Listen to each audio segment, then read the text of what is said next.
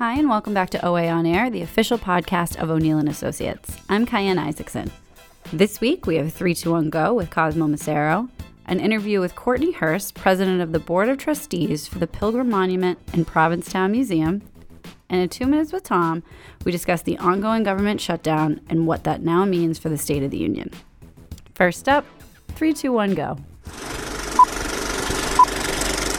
Let's talk about something important.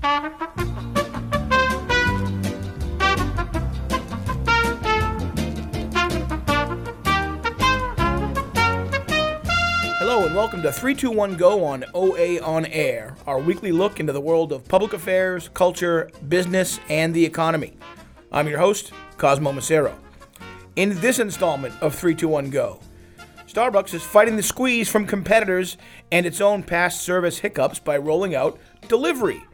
Will, will it help them regain control of the market it helped create? We'll discuss. And Boston developers are trying to rebrand an entire neighborhood, but it doesn't seem to be catching on. We'll see what's up with Uptown, better known as the very busy corner of the city around TD Garden. Finally, a thought provoking piece in The Atlantic suggests a major impact of social media habits is the collapsing of barriers between different aspects of our own lives. What do you do when your therapist becomes Facebook friends with your college roommate? We'll explore. Joining me here on 321 Go is Cayenne Isaacson, Hello. The official voice of OA on air. Cayenne, how are you this week? I have no complaints this week. No complaints? No complaints. Nothing. It's a short it's a short work week. Pretty good. All right, let's get to it. All right, Cayenne, first off, Starbucks, believe it or not, is uh, grappling with slowing foot traffic uh, and a lot of competition, a lot of competitors. Um, and uh, they are looking for strategies to overcome that and sort of regain their upper hand in the market that they helped create. So, what are they doing? Introducing delivery service. That's right, Starbucks Delivery debuting in seven major U.S. cities. It's a partnership with Uber Eats. Uh, they just announced this this week that it's going to be in San Francisco and then Boston, Chicago, Los Angeles, New York, and Washington, D.C., not Seattle, their hometown, but whatever. Um, and uh, ultimately, a quarter of its stores nationwide should offer delivery. Um, they've had a, a, a partnership with Postmates since 2015. Um, and then now joining forces with Uber Eats to bring delivery to new markets. Um, what do you think, Cayenne? And, and number one, have you because I know you're, you're you're a Starbucks uh, customer, Starbucks fan. I'm sort of an occasional customer. Um, have have you seen this decline in foot traffic manifesting itself? I really haven't. Now, I've seen less lines because more people are pooled around waiting for their mobile order Yeah. to get ready. And, and, wha- and I- one of the things, one of the hiccups they experienced is once they rolled out the mobile app, uh, sort of the, the, the in-person inline orders and the mobile orders were clashing in the wrong way, and, and, and, and they had some problems. I think they've resolved that. But go ahead. I'm sorry. I think so. I love the mobile ordering app. Changed my life. It's great. A week ago, was it a week? Just over a week ago, Saturday morning, my husband's like, God, I wish Starbucks delivered. Really? Yeah. Well, here you go. So I, I screenshotted the story when I saw it yesterday. I sent it to him. I was like, it's not the suburbs, but it's a start in Boston. Um, I I'm all for it on those like lazy days where you don't want to get out of bed and you just want you know a latte that you don't feel like you know I don't have a latte maker in my house, but um, and I know one of the features of, of a Starbucks uh, coffee latte cappuccino is, is it's not really that cheap. It's kind, it's kind of an expensive item, Pricey. but still, I mean, are, are you going to be able to have a substantial enough order to warrant delivery to warrant at least a two dollar and fifty cent charge? I think it's a great question. How does this work in terms of being lucrative for Starbucks, but not so expensive that customers aren't willing to walk a block? Because let's be serious, in most cities, Yeah. you can walk a block in any direction and find at least one Starbucks, if not more. Is, is this the new coffee run going on a coffee or no? I'm ordering Starbucks for the office. Ten the cups office. of coffee. That's a big order. That's Yeah. forty bucks.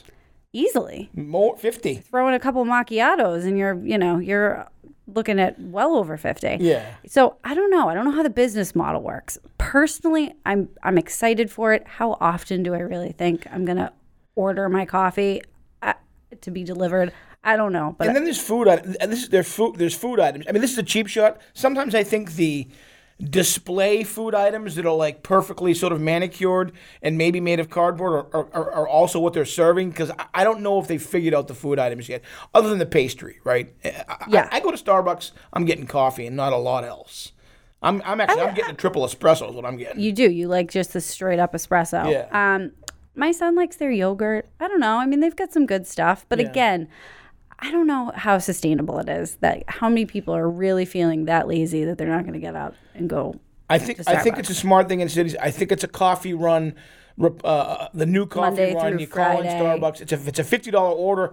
Who cares about the two fifty? You know. But Yeah. If, but if you're spending seven bucks for a couple of coffees for yourself and your spouse, oh, let's just order it. And and you know that's kind of silly. I can see us in this office, like on you know some rainy Wednesday afternoon, where like someone's like, "Oh, I need a cup of coffee, but I don't want to go out," and someone's being like, "Oh, I'm going to order from Starbucks." Yeah. I could see like a whole bunch of people saying, "Oh, I'll order, I'll order." So maybe that's how it's going to work. Yeah. So when do we get to try it? I don't know, but we should. I will lead the charge once it's active. We will live podcast our first Starbucks. Our first order. Starbucks order. Let's right. do it. Sounds good. Cappuccino,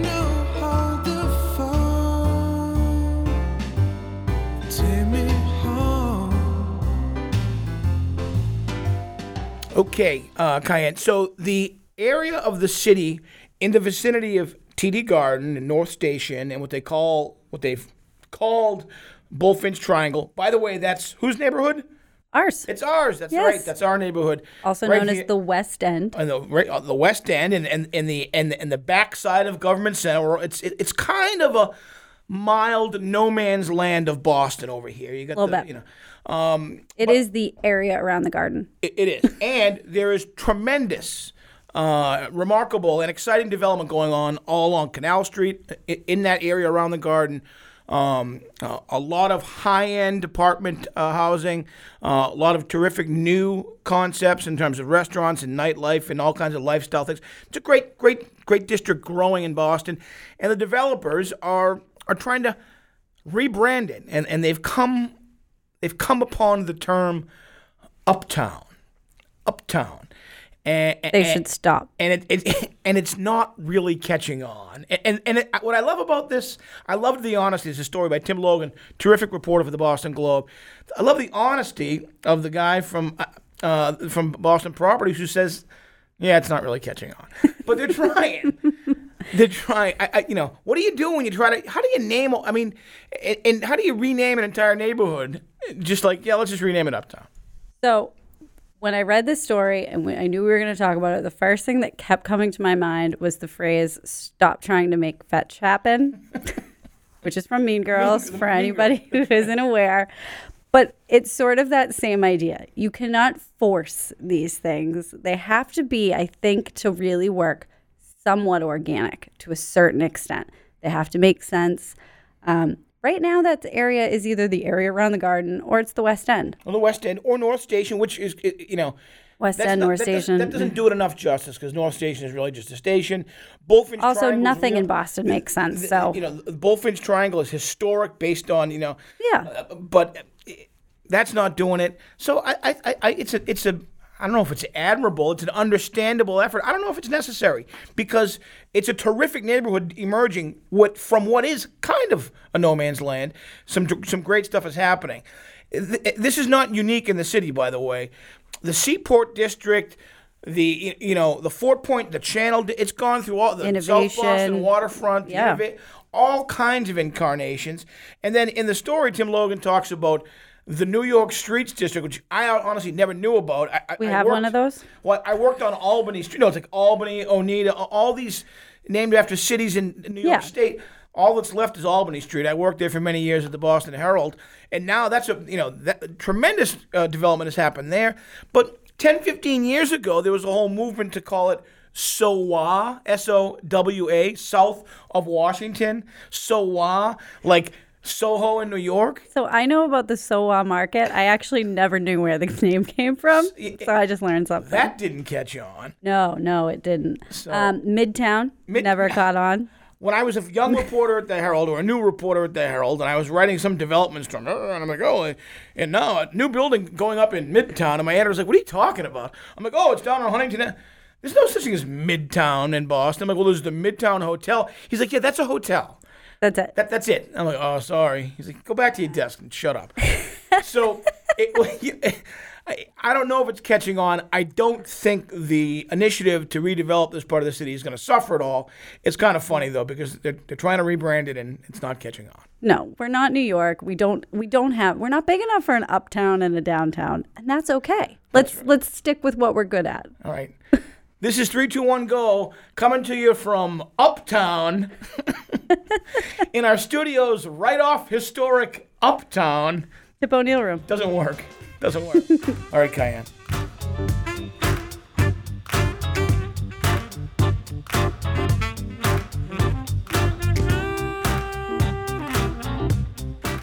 All right, Cayenne. Finally, um, a thought-provoking article uh, in the current issue of the Atlantic. Social media outrage is collapsing our worlds. It's by the writer Conor Friedersdorf.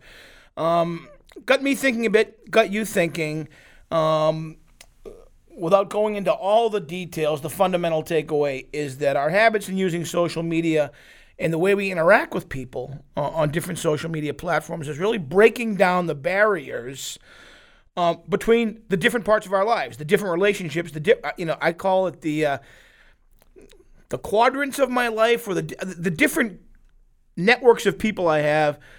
Those barriers that just existed naturally because they would never encounter each other otherwise Yep. are completely broken down. So there are there are both positive and negative and just interesting impacts from that. Uh, and then we saw something manifest this week in Boston, a, a very sort of dramatic thing play out that's also related to this. Why don't you talk about that? So, in reading this article, we had some uh, sort of side conversations about social media. Is it good? Is it evil? Is it powerful? Is it deteriorating our society? You know, all of those regular conversations I think most people have in their office space. But um, my first thought was I think this week was such a testament, at least here in Boston, and really probably, you know, around the country in some ways, with the case of Olivia Ambrose, who's the young woman who went missing from. Um, the bar on Saturday night, and she was found. And it's obviously through the amazing work of the Boston Police Department and so many others, and MBTA Transit, and you know. But it was also social media. It was her family, her friends, uh, media outlets pushing out, pushing out photos, pushing out information, raising awareness. Um, I think it's a really fact- powerful thing. When law, uh, w- w- during the, the, the fast moving investigation and the search, law enforcement was sort of expressing caution about, uh, you know, don't post this picture. It's imp- but in the end, they actually credited the family and the and, and all of the intense activity around. Yeah. Let's find this young woman, uh, which certainly contributed to, I think, the great police work that that, that, that happened, the great investigating and, and and and all that stuff. But yeah, it brings in tips, and people are call, making calls, and um, but, you know, but, for but this, there it, you have there. So there you have people from all all all all walks of life, all over the place, unified by one thing, one mission. Let's find this woman, and and and that's really interesting. That breaks down barriers that worlds collide, right? For good. So for good, for Yes. good.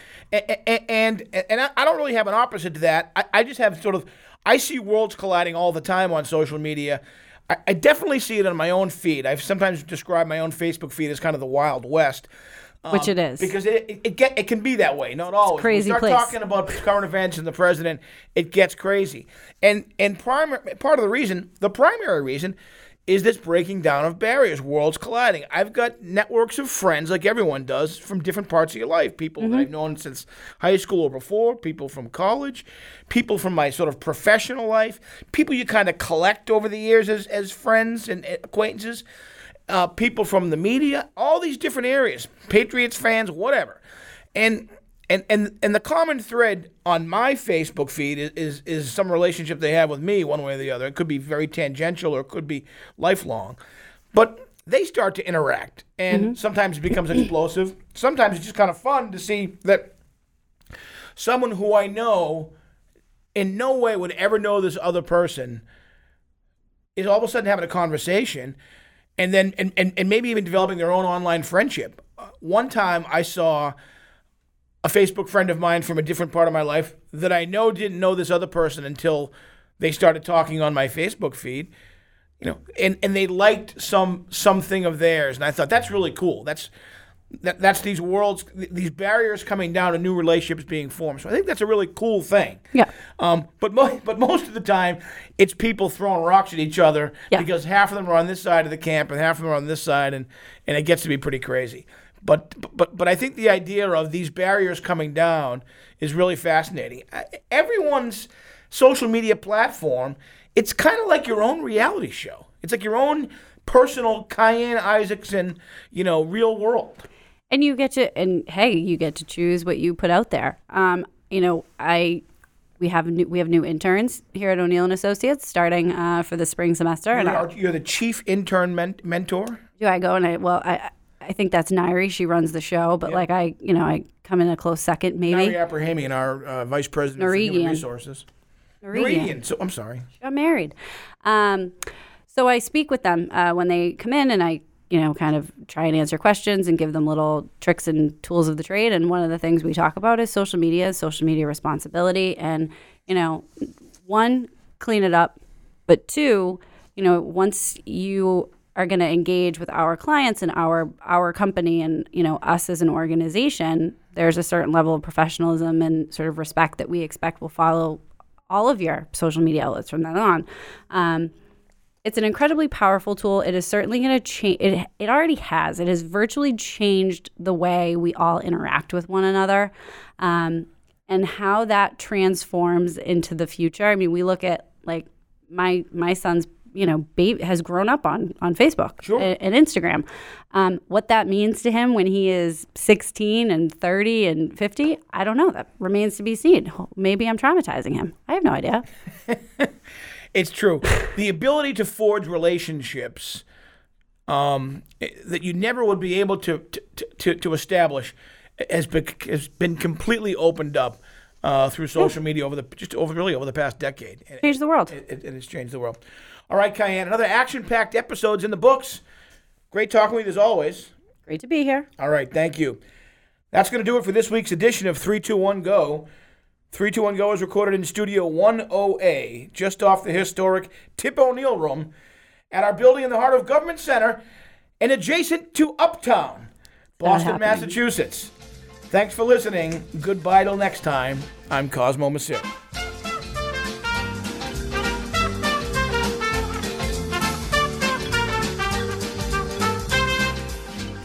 That's all for 321 Go. Up next, an interview with Courtney Hurst talking about the Pilgrim Monument and the Provincetown 400 celebration. This is Ann Murphy, Senior Vice President at O'Neill and Associates. I'm really excited to have as my guest today Courtney Hurst, who's the President of the Board of Trustees for the Pilgrim Monument and Provincetown Museum. Courtney, welcome to our podcast. Thank you. Thank you for having me. Well, I know a little bit about the uh, Pilgrim Monument and Provincetown Museum, but I want you to tell our listeners about it if they have never been there. Absolutely. It's a great spot. Uh, the Pilgrim Monument is the tallest granite structure in the United States, and it was built to commemorate the fact that the Mayflower Pilgrims first landed in, in Provincetown before they headed off to Plymouth. Many people don't know that. So the monument itself, which you can walk more than 200 feet up um, and get to the top and see the most beautiful views of Provincetown Harbor, Provincetown. You can really see all the way over to Plymouth. Uh, it's absolutely breathtaking up there. And then the monument at the base of the, or the museum at the base of the monument, um, tells more of the Provincetown story. So whereas the monument itself is dedicated to the landing of the Pilgrims, the museum really tells the story of Provincetown and all the pilgrims that have arrived on Provincetown shores since the first Mayflower pilgrims did. So the museum speaks to the whole history of Provincetown, from the pilgrims to the fishing community that grew from there. Um, it's one of the oldest, it's the oldest continuous art colonies in the nation. Um, it's got a huge LGBTQT following and has for years. So Provincetown has really been a place of acceptance and tolerance, and pilgrims of all sorts have come to Provincetown. So the museum at the base of the, at the base of the monument really tells the Provincetown story and why it's such an important story for for history of, of the nation itself. Well, thank you for that. And, and I know that in the building of the monument, which was such a task back in the early 19, uh, 1900s. What, what are some fun facts about the actual building of the monument? Yeah, so uh, actually, the the two two presidents visited um, first when they laid the cornerstone to start building the monument, uh, and then when they dedicated the monument when it was done. So that's pretty amazing. There were presidential yachts in the harbor, and hundreds and hundreds of people uh, came from all over Provincetown and outside um, to dedicate the monument. Um, it actually was built by bringing um, granite from the wharf um, all the way you know, down the street and up this huge hill where the monument sits. Um, so there was a track that brought the granite up, and uh, you know, brick by brick, they built it, uh, which is truly impressive. Even now, that is impressive. And if you think about it being done more than hundred years ago, it's it's truly monumental. So, so no there was intended. so there was like a, a what a little railway track going up there. Yeah, it was a railway track uh, to bring the granite up. And then we actually, uh, as a current board of trustees, are just got uh, final Provincetown regulatory approval uh, to build a funicular. I love that name. Let's put the fun in funicular, right? so that is uh, an inclined elevator. So basically a tram. Um, people are calling it different different names. Um, but if you can imagine, a lot of old historic cities have them to get up to high elevations. So we're looking to replicate that first track that brought the granite up, except now we'll be bringing people up the hill uh, to really create more of a front door for the monument and museum. Um, it sits high on top of the hill, and as soon as you come to Provincetown, even when you're outside of Provincetown, whether you're coming by land or by sea, it's something you see right away um, from hundreds of miles out. But when you get into the town, it's really hard to figure out how to actually get up there. Uh, so, by building a funicular, we'll be creating a clearer access to the monument, a new front door, uh, and actually just trying to connect the monument to the town philosophically as well. Um, so, having it not kind of sit up on the hill isolated uh, and really create a way to get up there. Now, is this um, construction going to be taking place soon? Do we? Yeah, we expect to break ground in the fall of 2019, and we expect that the funicular will take its first ride in June of 2020. Well, I hope you're on that first ride. I hope I am. I think you, I think you should be after all the work that so. goes into I think this, so. and with the town and, and the community. And really, uh, congrats to you, and, the, you. and the board in, in getting that done. But 2020 is a special year, and I know that um, you've been working hard with with a lot of people on the 400th anniversary commemorations of when the Pilgrims first landed in Provincetown. Uh, how's that planning going? It's going great. We're lots of excitement is building down there. Uh, we have a, a few things planned already, and we're looking to add things to the calendar as we go.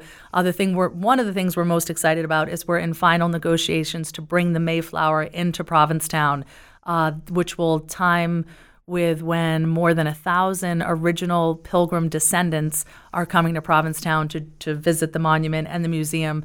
Um, so to have all those Pilgrim descendants and the Mayflower in Provincetown uh, in 2020 is going to be truly spectacular. That'll be in September.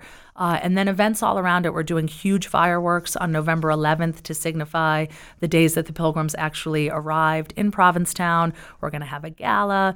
Uh, so lots of events in 2020, and then a lot of really fun themed parties in 2019 to do fundraising for all the 2020 events. Um, so the next couple years are going to be busy, but a lot of fun. Well, I think that people should start planning their uh, vacations now, and uh, you know, as soon as they can, start booking their rooms because I think it's going to be a wonderful place to be throughout the entire year in 2020. Yeah, we have a lot going on. A lot going on. Well, what's the best way for someone to go about visiting the Pilgrim Monument and Provincetown Museum? Let us know what the best ways are. And I know it's closed right now, but there are some things going on. Yeah, we're closed right now. We reopen in April for the season, and then we're open seven days from there.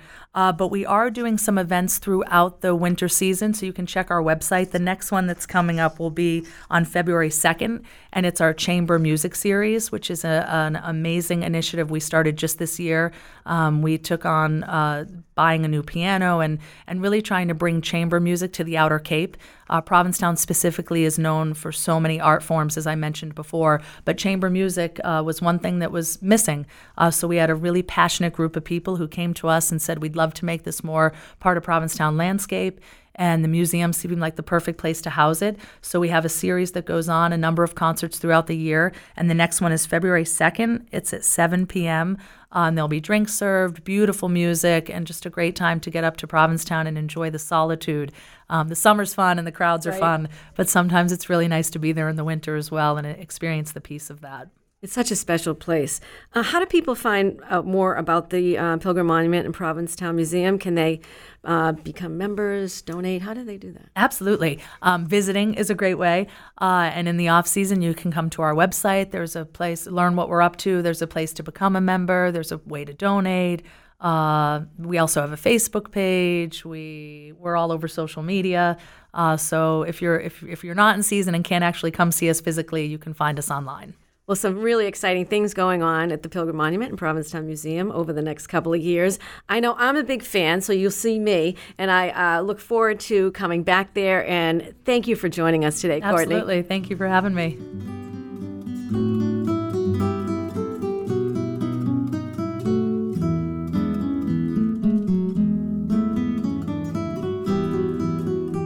And now, two minutes with Tom. Hello. Welcome back, Tom. Hey, We had a fill in last week for you. back with my with the other powerful woman, Yes. Cayenne. Two Nice to minutes be with with. Tom. Yeah, Good to have you here. nice to be here.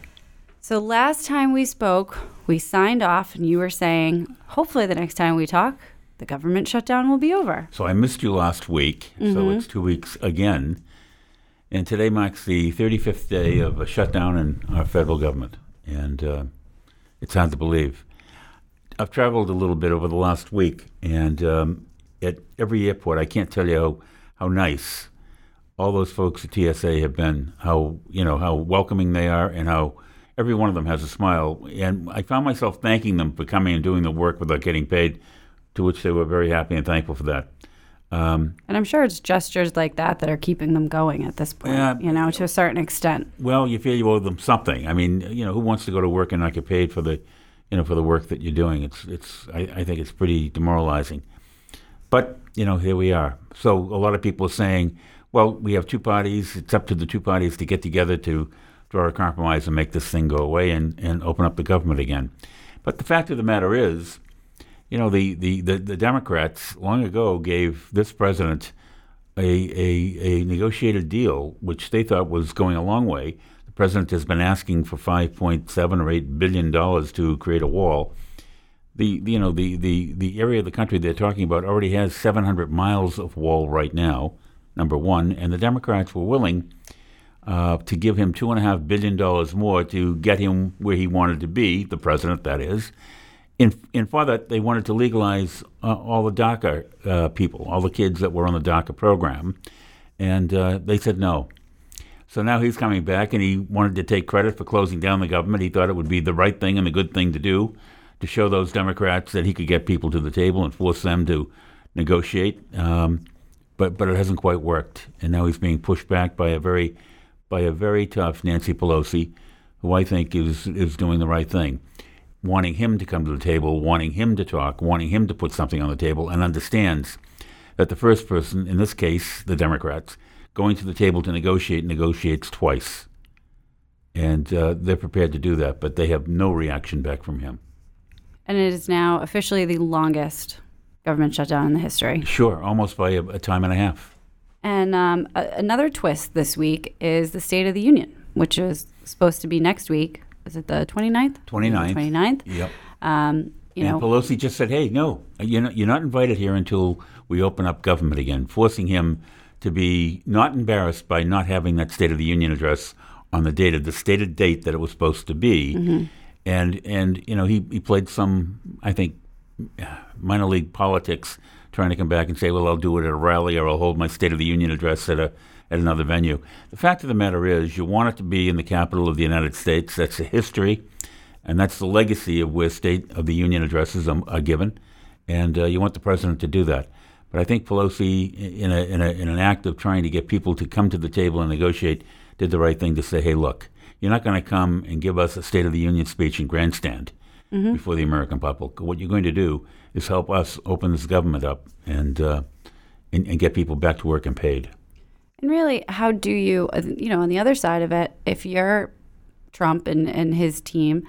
How do you really deliver a State of the Union when the federal government is in the middle of a shutdown? Like, I was struggling with that from a staffer perspective of what do you put in there? Because you can't ignore it. it the, the state, quote, of the Union is, not that great right now. I now. think he thinks, honestly, that if he were to go before the American public again, he would talk about he would talk about the need to have a, a fence, you know, creating security for for the U.S. Uh, for the U.S. folks populations, certainly in southeastern in the southeastern portion of the United States, instead of having people come over the wall or over the, over the boundary from Mexico.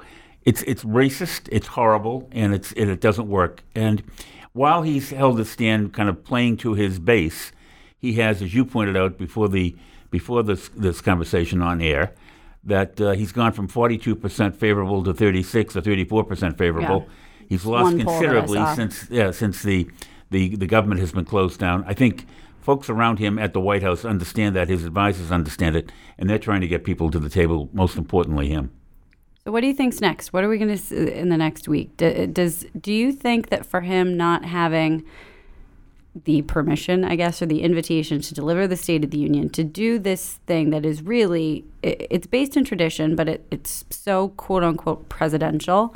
Um, is that going to be enough to for him to say, you know, enough's enough? Because he has agreed. He he pushed back. They played some politics, but he has said, okay, I agree. I will not deliver the State of the Union until I, I think the, the, best. over. I think the best road for Donald Trump to take is to act presidential and open up his government and get people paid. Thanks, Tom. Thanks, Kyan.